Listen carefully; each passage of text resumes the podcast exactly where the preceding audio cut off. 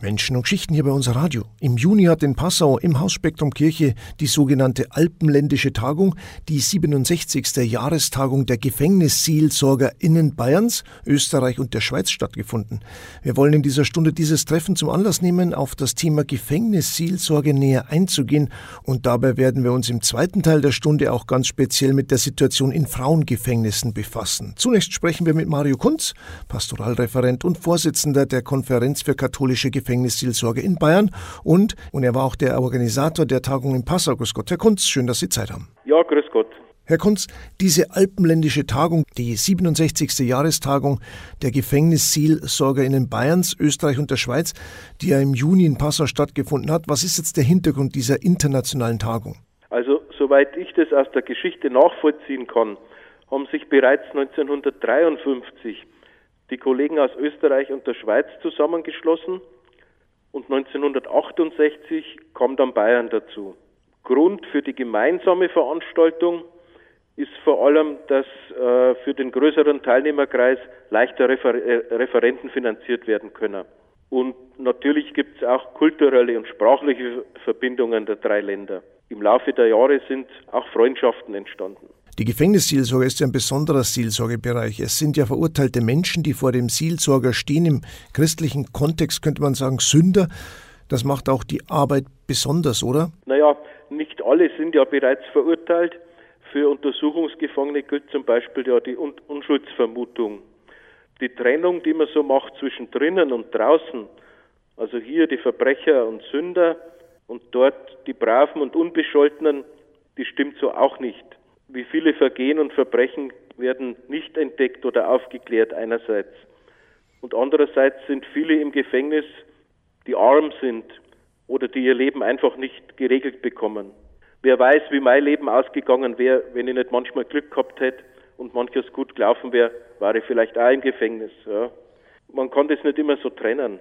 Als christliche Seelsorger wollen wir natürlich vermitteln, dass jeder Mensch von Gott angenommen und geliebt ist egal was er oder sie getan hat oder wie das Leben verlaufen ist. Gott stellt keine Bedingungen für seine Liebe. Es sind Menschen am Rande der Gesellschaft, oder? Ja, also am Rand sind die Menschen auf jeden Fall. Es sind viele, für die interessiert sich niemand mehr. Und da ist gut, dass man vor der Kirche auch ein Angebot macht und sagt, ja, wir sind für euch da, wir wollen mit euch zu tun haben, wir interessieren uns für euch.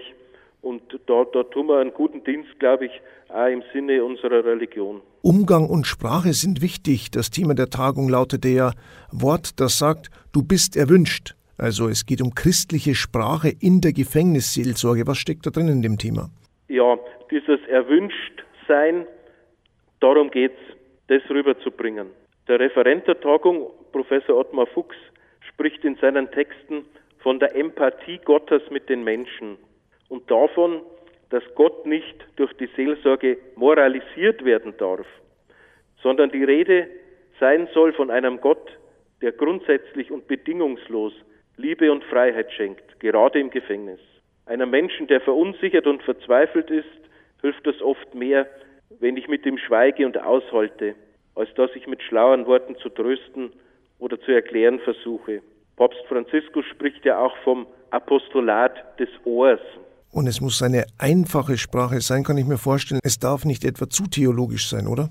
Ja, äh, also ich merke bei meiner Arbeit, das Theologiestudium ist ganz wichtig, um selber die Texte zu verstehen.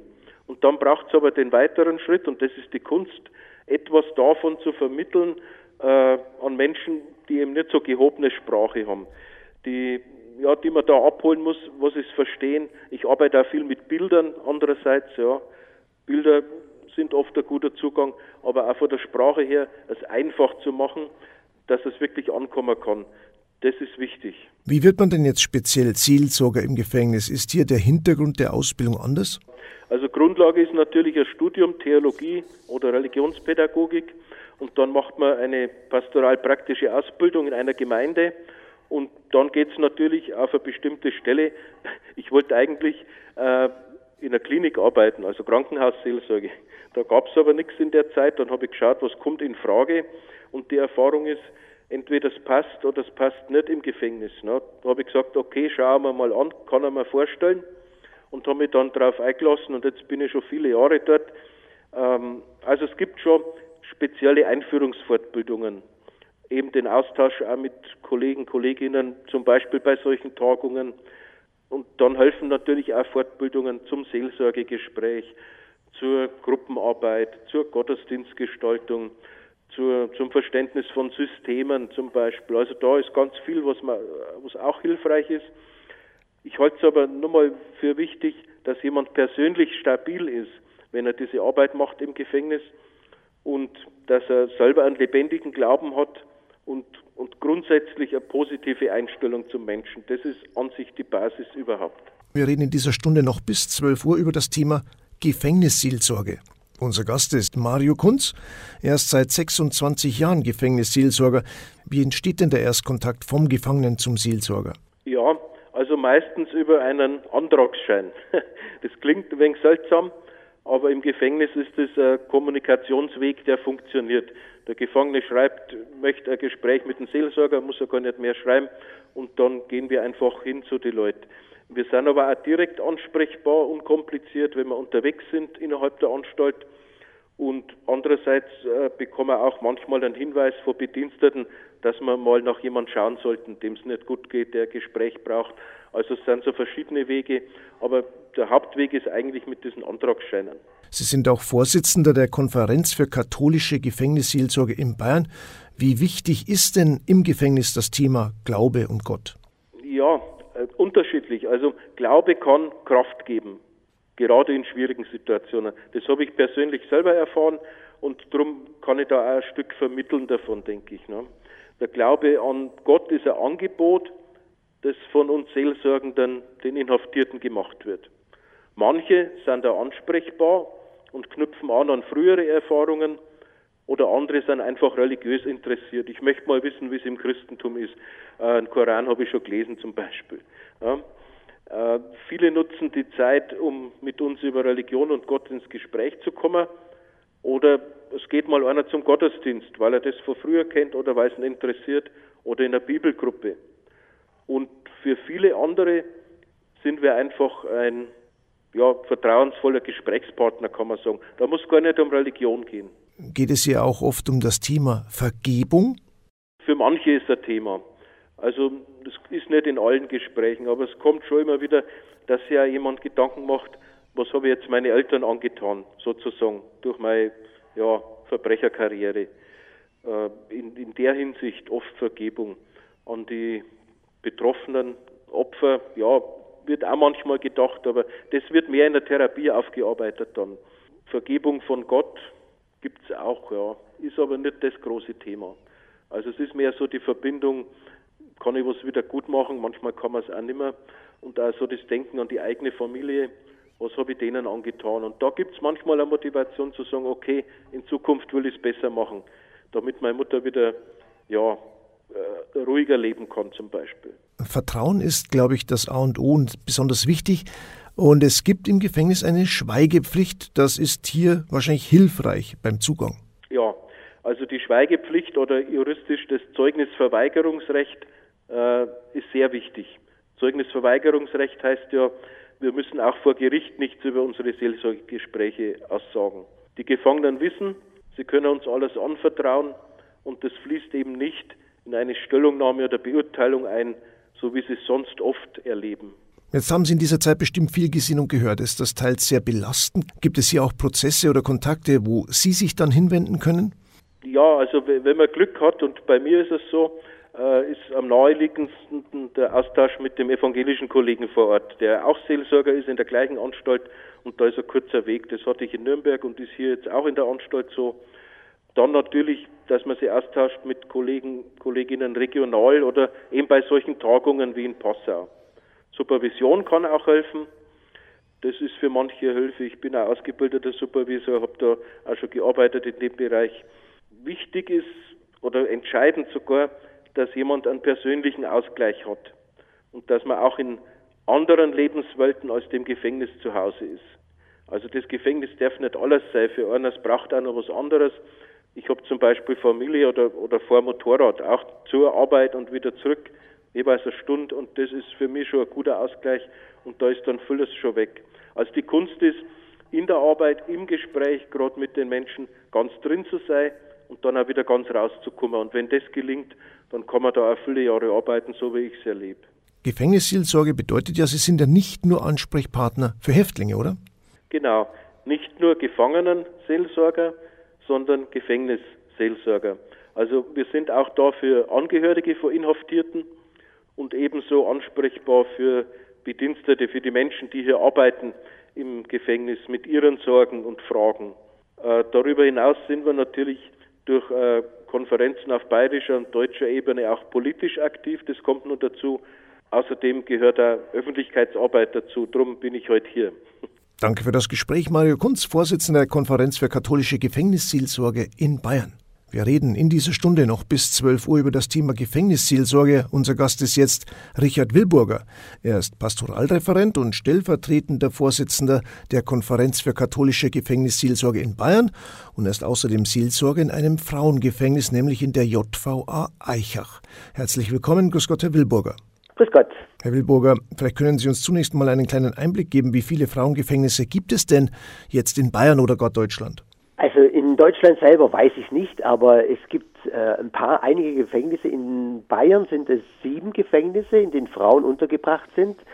Aber Eichach ist das einzige, wo so viele Frauen sind. In den anderen äh, JVAs äh, sind es meistens Männergefängnisse, in denen äh, ja Frauen noch dazukommen und die da mit dabei sind.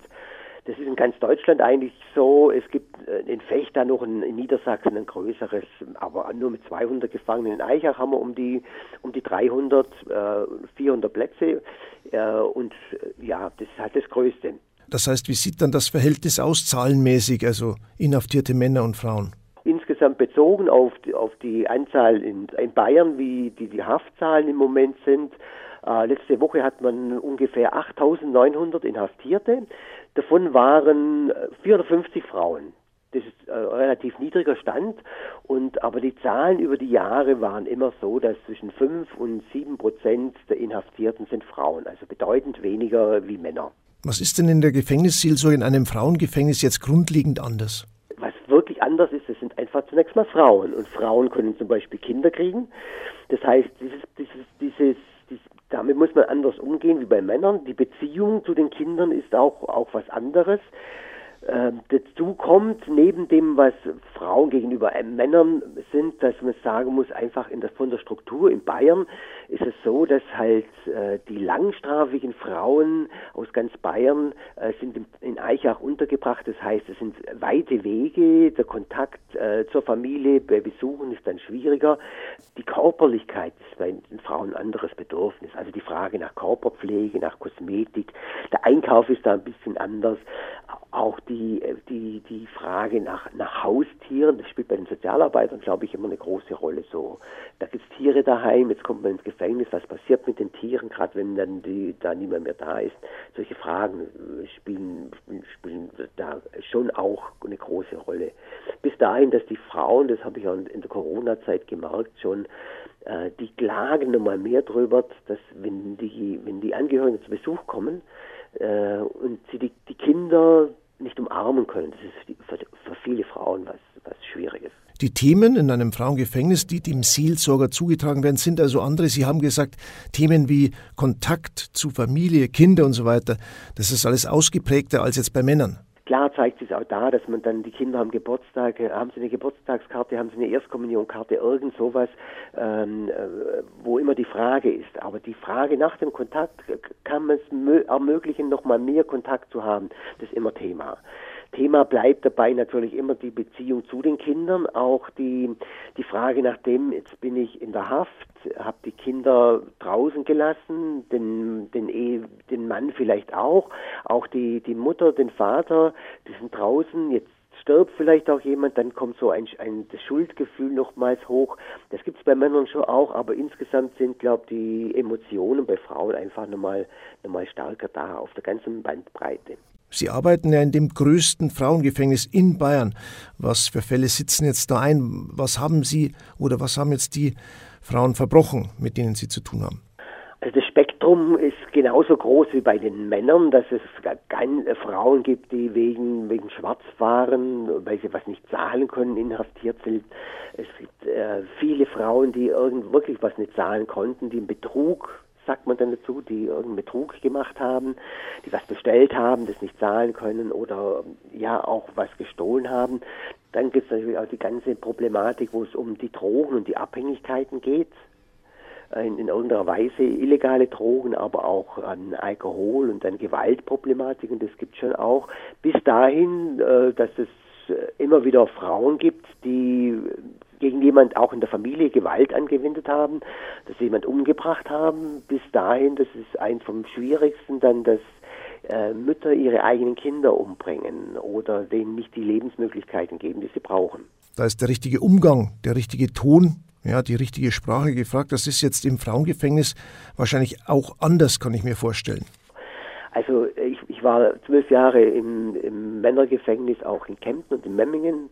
Das ist nochmal was anderes. Frauen, äh, ja, auch in der Liturgie. Äh, beim Gottesdienst selber ist immer die Frage, wie sprechen wir Gott an? Was ist, wenn da viel vom Herr die Rede ist und wir einfach wissen, dass viele der Frauen, die vor uns sitzen, äh, Missbrauchserfahrungen haben, Gewalt erlitten haben, vor allem auch von Männern. Äh, wie kann man da einfach sensibel äh, darauf eingehen? Da ist es wichtig natürlich so wirklich zuzuhören. Das ist auch eine meiner Hauptaufgaben, neben dem äh, Leben, über Leben nachzudenken und es im Gebet und im Gottesdienst vor Gott zu tragen, da wieder äh, was zu erfahren. Äh, ja, Gespräche zu führen, die Leute zu begleiten in dem, was da ist. Und da heißt es einfach offen zu sein und ähm, ja, die Leute zunächst mal erzählen zu lassen und zu versuchen äh, herauszufinden, was ist denn das, was sie innerlich bewegt, was sie so mitbringen, was so, so da ist und wo braucht die, die Frau für ihre Situation jetzt eine, eine Unterstützung, äh, sei es psychisch, sei es vom Glauben her, bis dahin, äh, ja, dass man auch versucht, ab und zu materiell zu unterstützen. Wie groß ist denn hier die Nachfrage nach dem Thema Glaube oder dem Thema Gott? Die Nachfrage ist größer und ist ähm, ja weitfächriger. Es ist ja nochmal ein großer Unterschied zwischen dem, was wir in Norddeutschland und im Osten erleben. Ich habe mal ein paar Tage in Fechter hospitiert. Da arbeitet die Gefängnisseelsorge ein Stück anders und ist erstaunt darüber, wie, wie viel religiös interessierte Frauen bei uns einfach sind. Das hängt natürlich schon damit zusammen, auch dass Bayern dann ein Stück anders ist, aber auch, dass man einfach aus, aus Osteuropa äh, immer wieder Leute auch haben, die eine große Religiosität mitbringen, rumänische Frauen, polnische Frauen, äh, ganz unterschiedlichster Art, zum Teil katholisch sozialisiert, zum Teil äh, orthodox, aber da ist schon die, die Frage nach der Religion spielt eine große Rolle. Auch von dem her, wie man diese Situation einfach durchstehen kann. Ähm, die Frage, ja, äh, auch dann, gerade auch dann, wenn irgendwie was draußen passiert und irgendwie was ist, also sowas wie der Krieg in der Ukraine ist für die betroffenen Frauen eine Katastrophe oder Corona war es genauso. Also man na plötzlich Nachrichten hört aus, aus dem Heimatland, ja, da ist viel Corona und man weiß es eigentlich nicht ganz genau. Irgendwo ist ein Erdbeben, in der Türkei gab es das mal, ähm, da gibt es ein Erdbeben. Man kriegt keine genaueren Nachrichten, bis irgendwelche Nachrichten wirklich ankommt. Das sind sie oft Anlaufstationen, ähm, dass, dass wir da miteinander zusammensetzen, miteinander beten, eine Kerze anzünden dass man versucht, vielleicht dann auch jemand äh, zu erreichen und nachfragen zu können. Ja, das, das ist alles so, gehört einfach damit mit, mit zu dieser seelsorglichen Arbeit. Es ist schon ein großes religiöses Interesse da, das bei manchen sich äh, eher äh, so zeigt, dass sie sagen, sie kennen diese diese Riten, sie wollen genau das und das machen, und andere bei anderen merkt man, es ist eine Suche nach dem äh, endlich mal zu erleben. Ich bin ich bin auch gefragt und ich bin erwünscht und ich bin wichtig und ich, ich kann was. Spielt hier auch die Frage nach Vergebung eine Rolle? Also ich glaube, dass zunächst um das Thema Schuld geht, also die Schuld anschauen zu lernen und zu merken, wo in welchen Bereichen, dass man einfach schuldig geworden ist. Und es gibt äh, dann Frauen, die sich in einer Weise schuldig fühlen, wo man sagt, ja, was ist denn wirklich die Schuld? Also wo man merkt, da ist man in was hineingedrängt worden, da funktioniert Beziehung nicht mehr, da erlebe ich in der Ehe, in der Beziehung oder, oder in der Familie Gewalt und ich weiß nicht mehr, wie ich mich wehren kann und schlage irgendwann zurück. Also da muss man ganz vorsichtig, glaube ich, mit Schuld zunächst umgehen und den eigenen Anteil suchen. Da ist, glaube ich, zunächst wichtig die Erfahrung, ja, dass ich von Gott her geliebt und angenommen bin, die wichtigere. Und äh, von dort aus dann weiterzudenken und weiter zu spüren, was kann ich dann bei mir anschauen. Also dass ich zunächst das Positive von mir ähm, auch nochmal sehen kann und erleben kann. Das spielt in Seelsorgsgesprächen eine Rolle, das spielt aber auch in dem eine Rolle, wo man miteinander singt, wo die Frauen künstlerisch versuchen, vielleicht was zu machen bei, äh, bei irgendwas, was sie sonst, sonst zu tun. Äh, das ist zunächst ein wichtiger Zugang. Also ich bin wichtig, ich kann irgendwas, ich bin wertvoll, ich bin erwünscht und dann kann man noch mal so hinschauen, wo, ähm, ja, wo, wo ist die Umkehr notwendig? Wo ist es wichtig, mein Leben zu ändern? Äh, wo brauche ich diese Zusage Gottes auch, dass ich immer neu anfangen kann? Richard Wilburger war unser Gast. Er ist Seelsorger im Frauengefängnis in der JVA Eichach. Herzlichen Dank für das Gespräch. Bitte. Das war Menschen und Geschichten. Heute über das Thema Gefängnisseelsorge. Alle Folgen unserer Reihe können Sie als Podcast nachhören und zwar in voller Länge unter www.bistum-passau.de, wenn Sie im Suchfenster Kirche bei unser Radio eingeben. Für heute sage ich Servus und auf Wiederschauen. Bis nächste Woche, wenn es wieder heißt Menschen und Geschichten bei unser Radio.